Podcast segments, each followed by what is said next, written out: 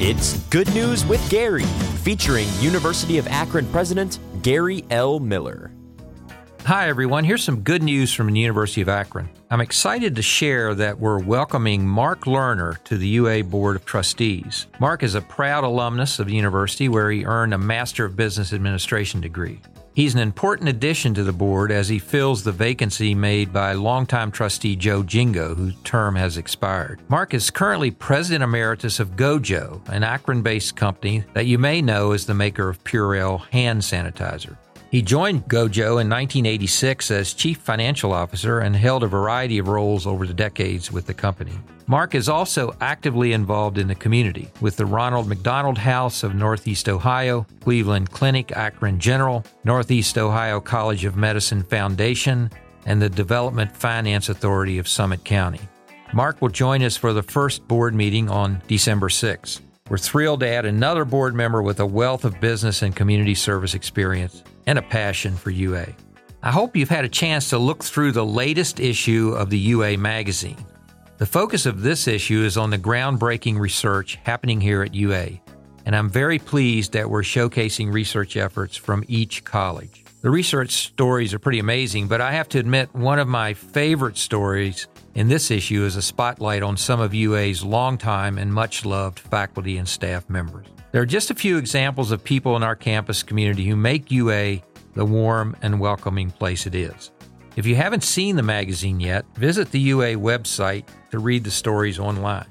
Thanks to the staff of the Office of University Communications and Marketing for their hard work to shepherd the magazine and the UA Foundation for its support of the publication.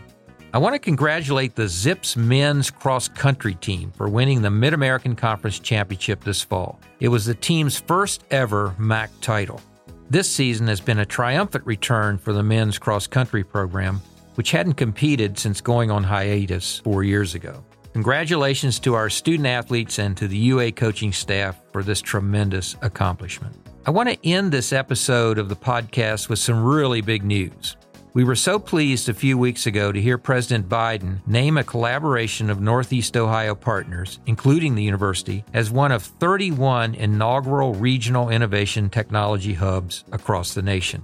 UA is a partner in the Sustainable Polymers Tech Hub, which is led by our friends at the Greater Akron Chamber. The Tech Hubs are an initiative of the Economic Development Administration and are meant to support key technology sectors across the nation that are poised for exponential growth.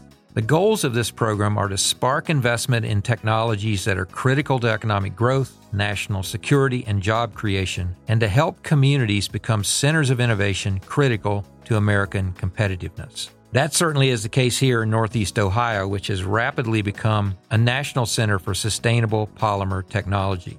UA, which is ranked number one in the world for polymer science and plastics engineering, will play a key role in the Tech Hub.